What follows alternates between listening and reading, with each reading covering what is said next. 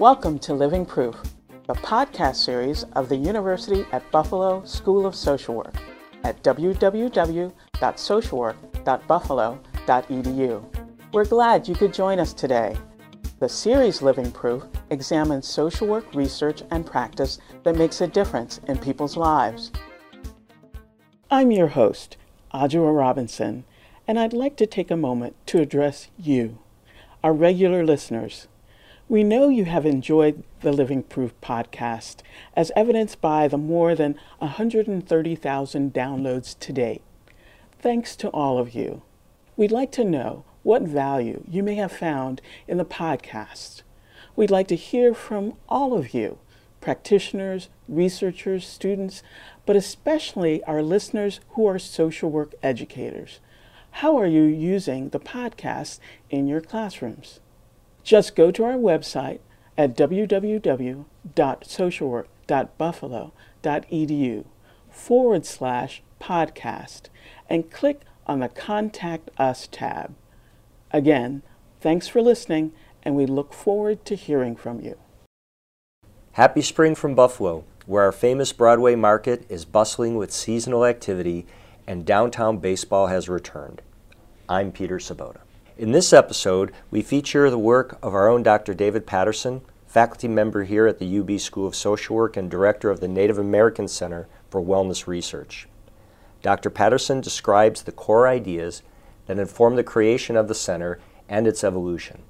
He goes on to discuss how the center's work promotes the educational experiences of Native American students and how the research generated there informs the physical, emotional, mental, and spiritual wellness of Native Americans.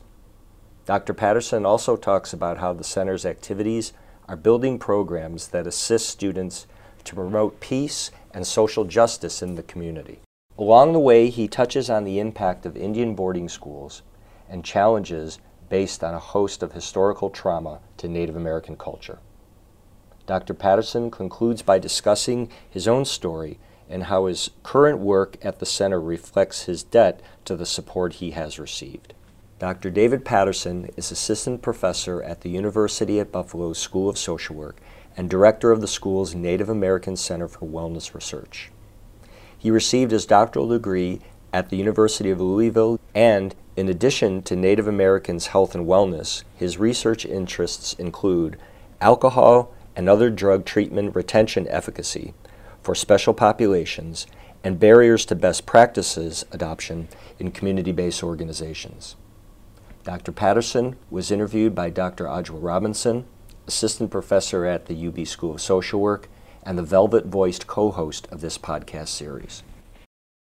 This is Adjoa Robinson, host of Living Proof podcast series, and my guest today is Dr. David Patterson, who is an assistant professor at the University at Buffalo School of Social Work and director of the Native American Center for Wellness Research. Thanks for joining us today, David. Hey, thanks for having me. So, tell our listeners about the center. I came to Buffalo in 2006, so it took about a year. You know, I had to teach class and figure that whole stuff out, but I knew I wanted to do something around starting some type of native center. If it didn't have to be research, but it had to had to be something related to education, native education, and those sort of things. And and so about a year after I arrived in Buffalo, these events started happening. Things started coming together, and and it just started off with basically an interest in be given an office and putting a sign on the door that says, "Okay, here's you know the center," and basically just evolved out of just a desire to get something going.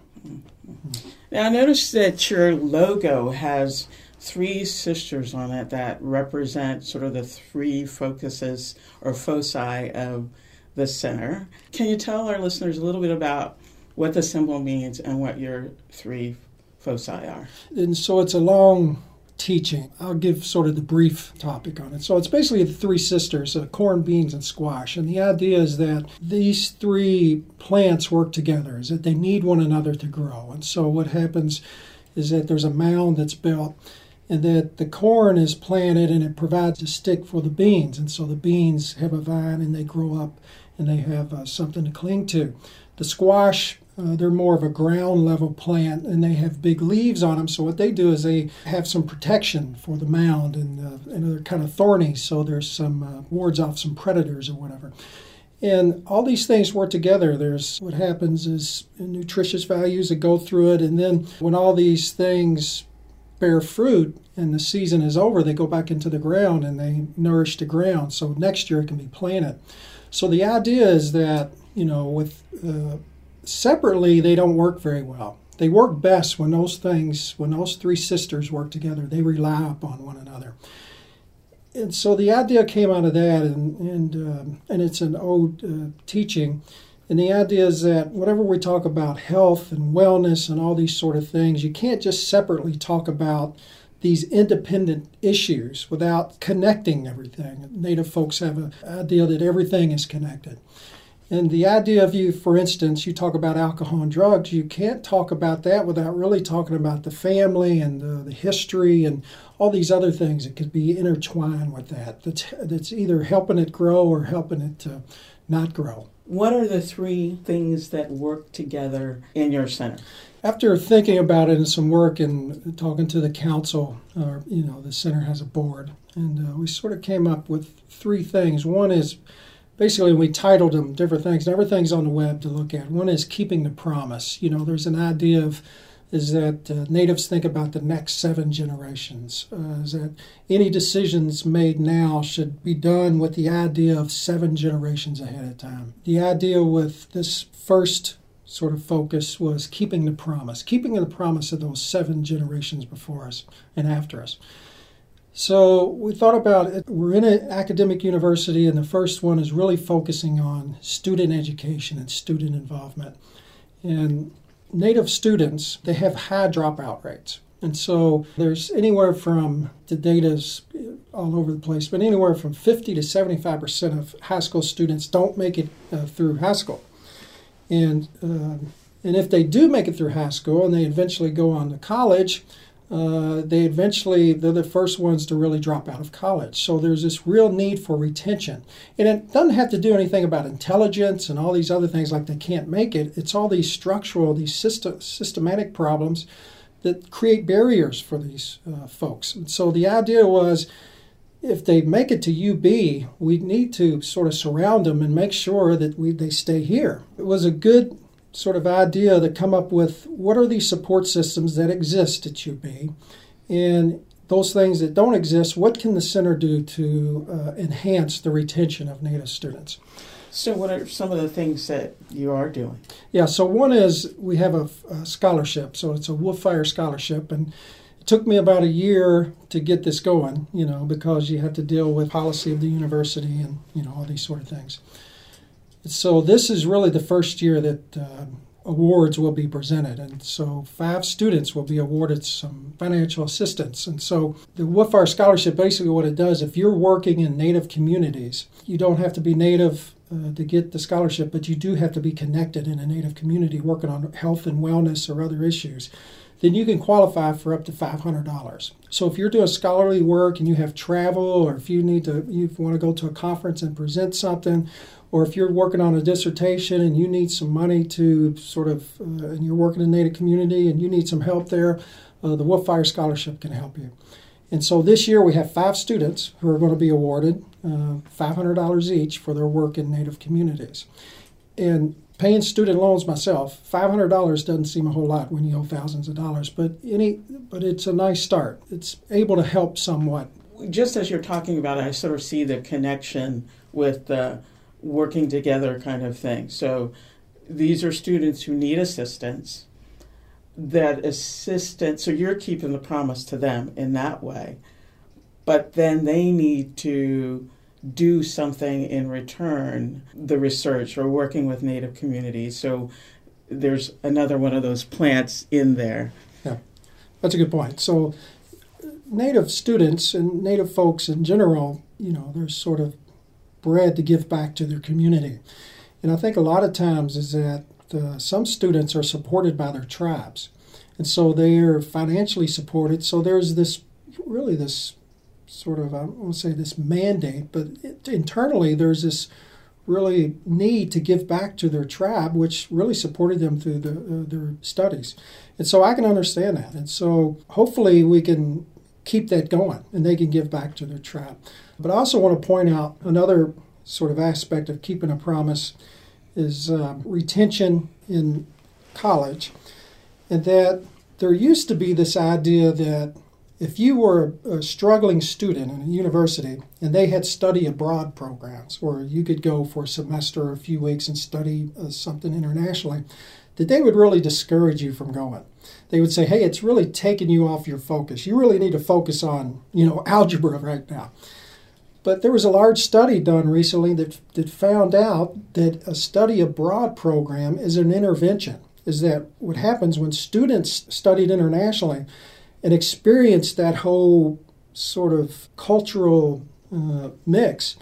Is that they came back a stronger student and they had greater completion rates. So my argument is who needs this the most or who, you know, because native students have pretty poor retention rates are these students, native students. So part of the scholarship will be to support that as well. So within a few months, I, I have applied for some some money.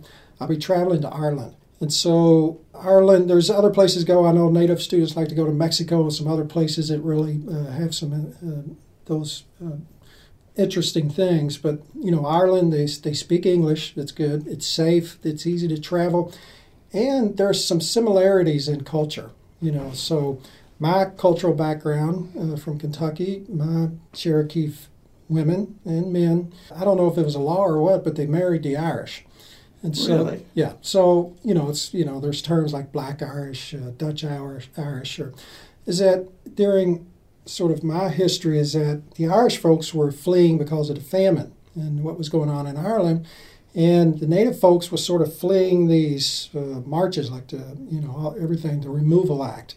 And so it was nice they came together. You know, they sort of had this common history. Anyway, so there's a lot to learn over there. And so I'll go over there, hopefully set up a, a program where to be a month long, uh, six credit hours, uh, and invite and recruit uh, native students uh, at UB, and as well as SUNY. I would like to open it up uh, to SUNY wide for for students. And is are, is this for students at every level, like uh, undergrad and graduate? Absolutely. It's for any student who's willing to go and who's willing to participate, and it's a credit course. One of the barriers is uh, money.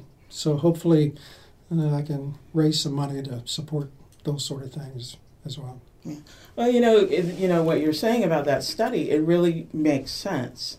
You get out of this same environment and go somewhere else, you might get the motivation to say, get ideas, new ideas, and the yeah. motivation, hey, I really want to finish this so I can do that yeah. kind of thing.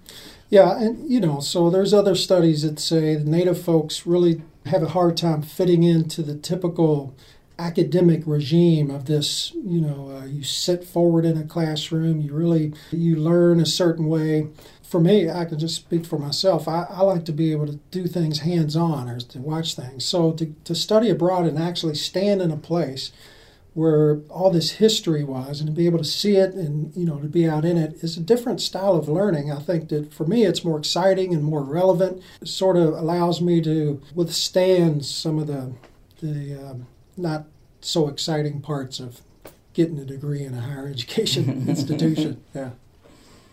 So keeping the promise is one. Yes, the other one is uh, research, and so uh, you know evaluation and research, and and so the Native Center falls under the uh, Buffalo Center for Social Research, and there's huge support there. There's a statistician there. There's a grant writing uh, assistant there. They do great work. Uh, they're just a great resource for anybody or any program that really wants to evaluate their program or really set up these research protocols uh, to, to evaluate what's going on.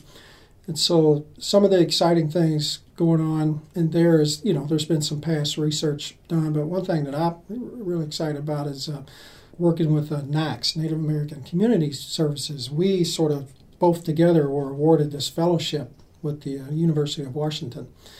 And that they have this great grant that's basically is going to shepherd us through for two years. And at the end of that, we'll come out with this research study grant that is ready to propose to NIH to do a uh, study.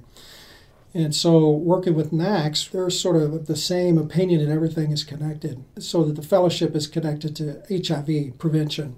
And it has to be connected to some type of mental health. So, we're sort of looking at sort of historical traumas related to overall health. And so, hopefully, within the next two years, NACS and I will have this nice grant package to be able to put forward to NIH and do some uh, research within the community here. Well, that's terrific. So, is the focus of this grant to get researchers and communities to work together on projects? I think so, and it's also sort of a opportunity for underrepresented faculty and researchers uh, to be able to meet with mentors and, and those folks who have really been successful in doing research. So, part of the two years will be working with some uh, researchers around the country that the University of Washington is putting us together, sort of shepherding us through, and it's a great opportunity to learn from some of the you know these seasoned researchers out in the out in the world.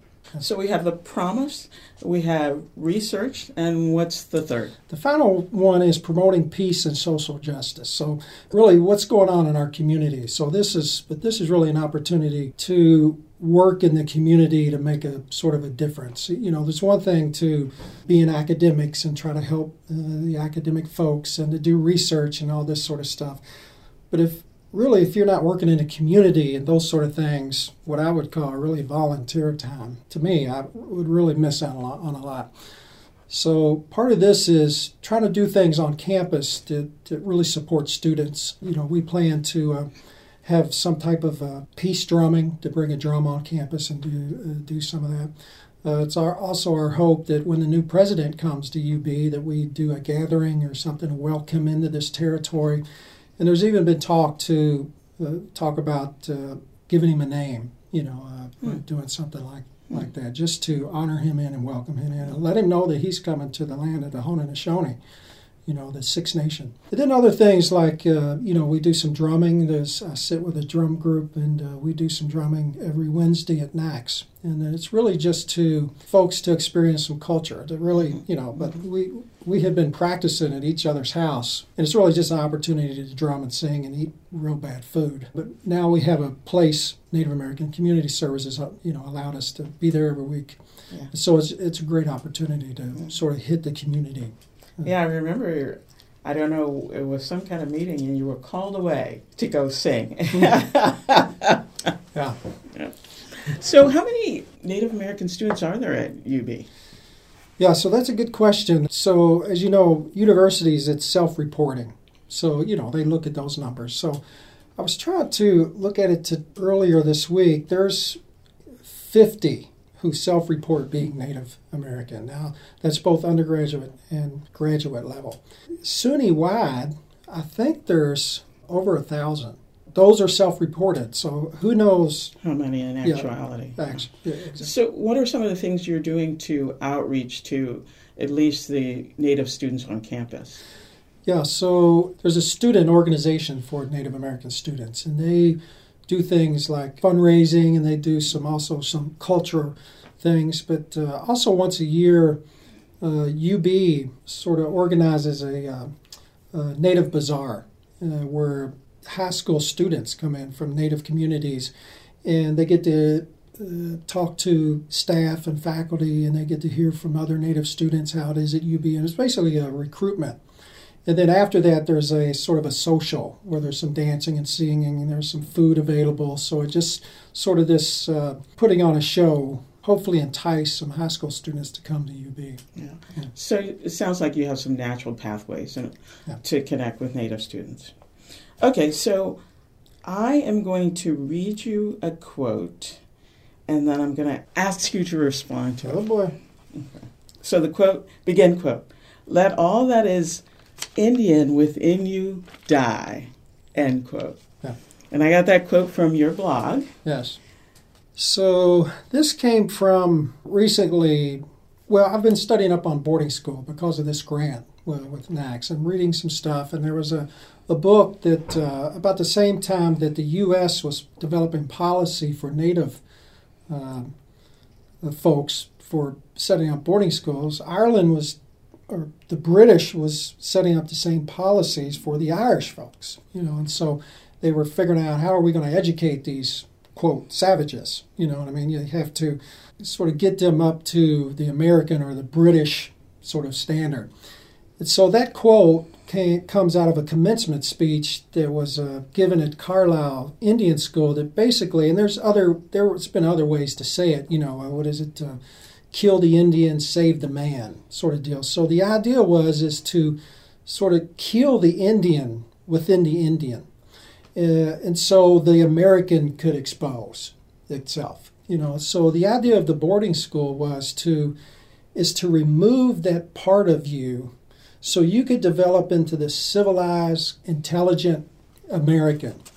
And so that was sort of the policy of the boarding school, and that's where that comes from. And so, you know, you develop a blog, what you have to do is get a, a, a nice title, hopefully to get folks to read it. And so I just used that but it also came out of, uh, and what why it hit me because I've heard those quotes before is that, uh, you know, what just happened in uh, Tucson with the um, some folks getting killed there, and um, and so it's the Congress lady who survived a shot in the head, and so everybody's waiting around to see if she sort of recovers and she's the same person. You know what I mean? Mm-hmm. Is that well, now that her brain has been altered or damaged?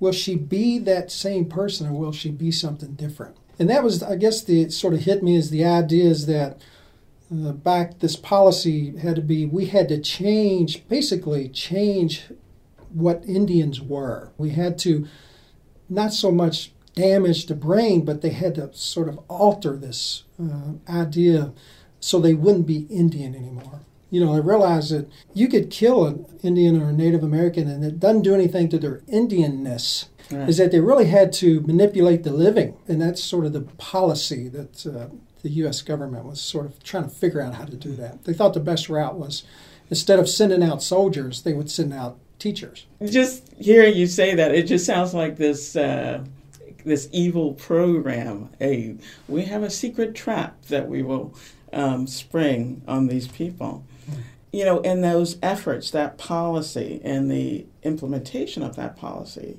to try to get the Indian out of the Indian resulted in some pretty deleterious outcomes yeah. for Native peoples. Yeah. I think this is a good time. I should have said it earlier that I'm no expert in all this. Okay, I'm, you know, so I'm learning as I go. So, and there's great people around who's done a whole lot more work in this. There's some folks in University of Washington has done it. Uh, Maria Horse Braveheart, Braveheart has you know looked into all this historical trauma deal.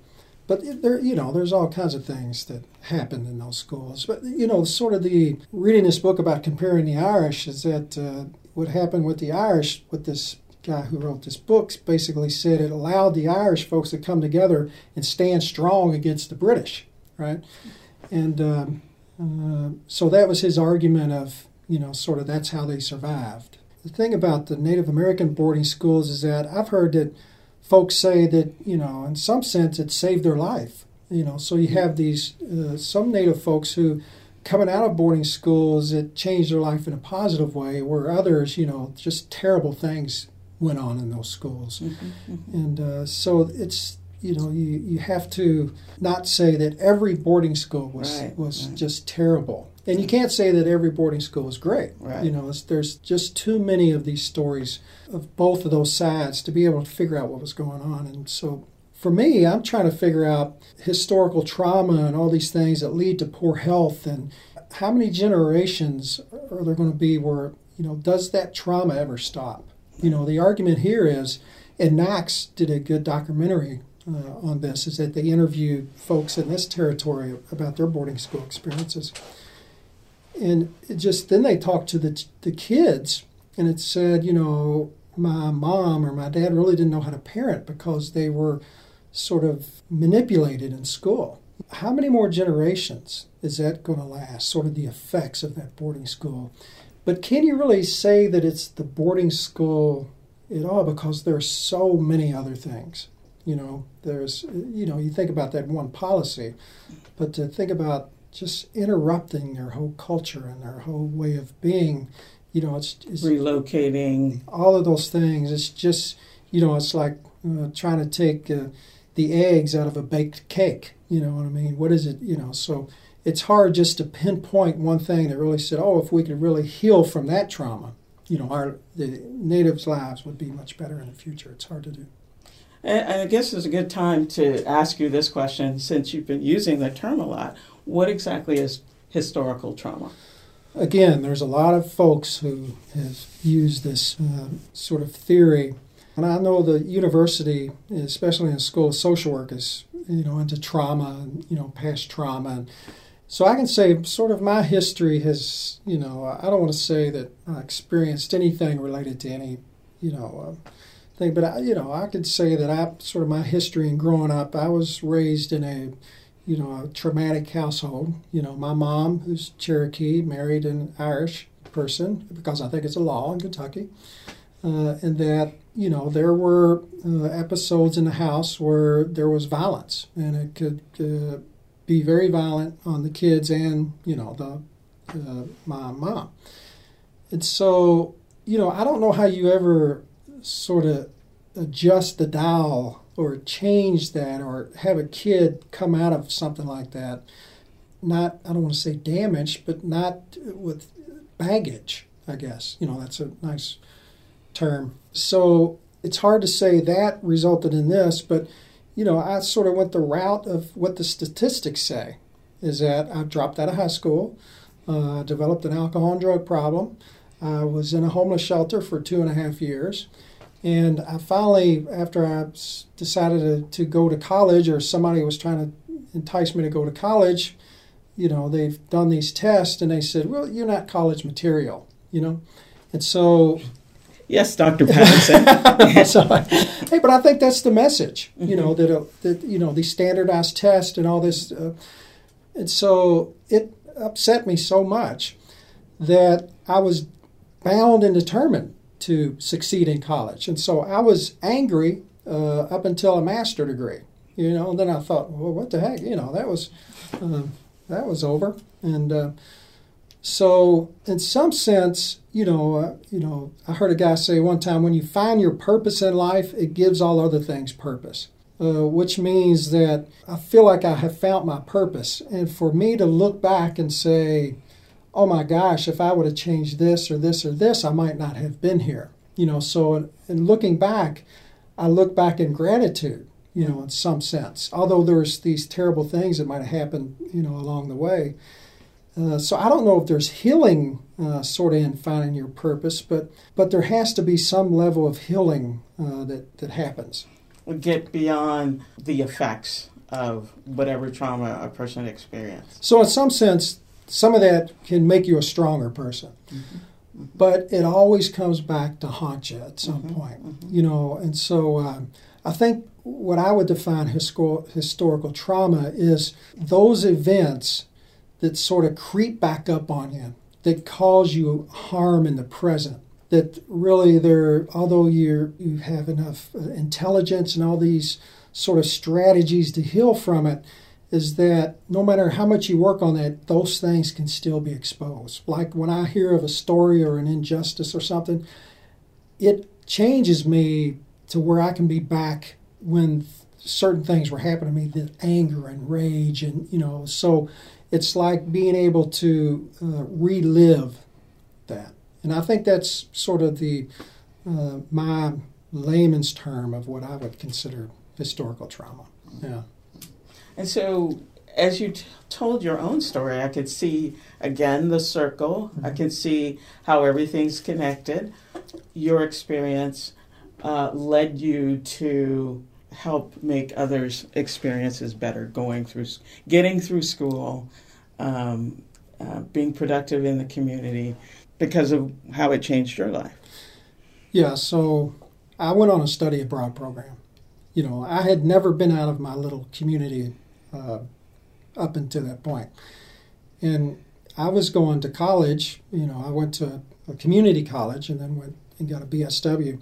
And during that community college, I was living in a homeless shelter. So, you know, I was on campus trying to be a student, worried about, oh my gosh, I'm going to be found out. Somebody's going to follow me back to the homeless shelter. But then I would go back to the homeless shelter, and these men there would tutor me. There was a guy in the homeless shelter who had two master degrees uh, in chemistry.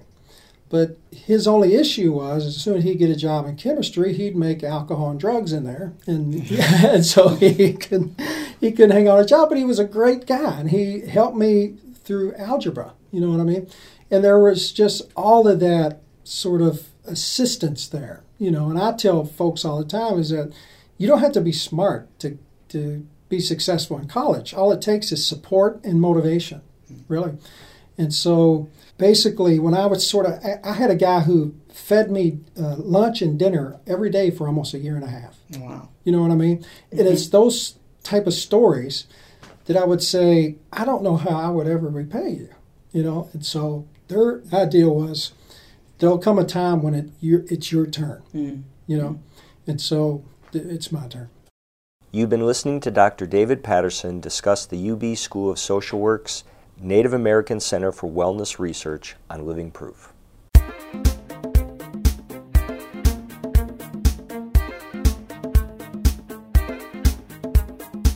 Hi, I'm Nancy Smith, Professor and Dean at the University at Buffalo School of Social Work. Thanks for listening to our podcast. For more information about who we are, our history, our programs, and what we do, we invite you to visit our website at www.socialwork.buffalo.edu. At UB, we are living proof that social work makes a difference in people's lives.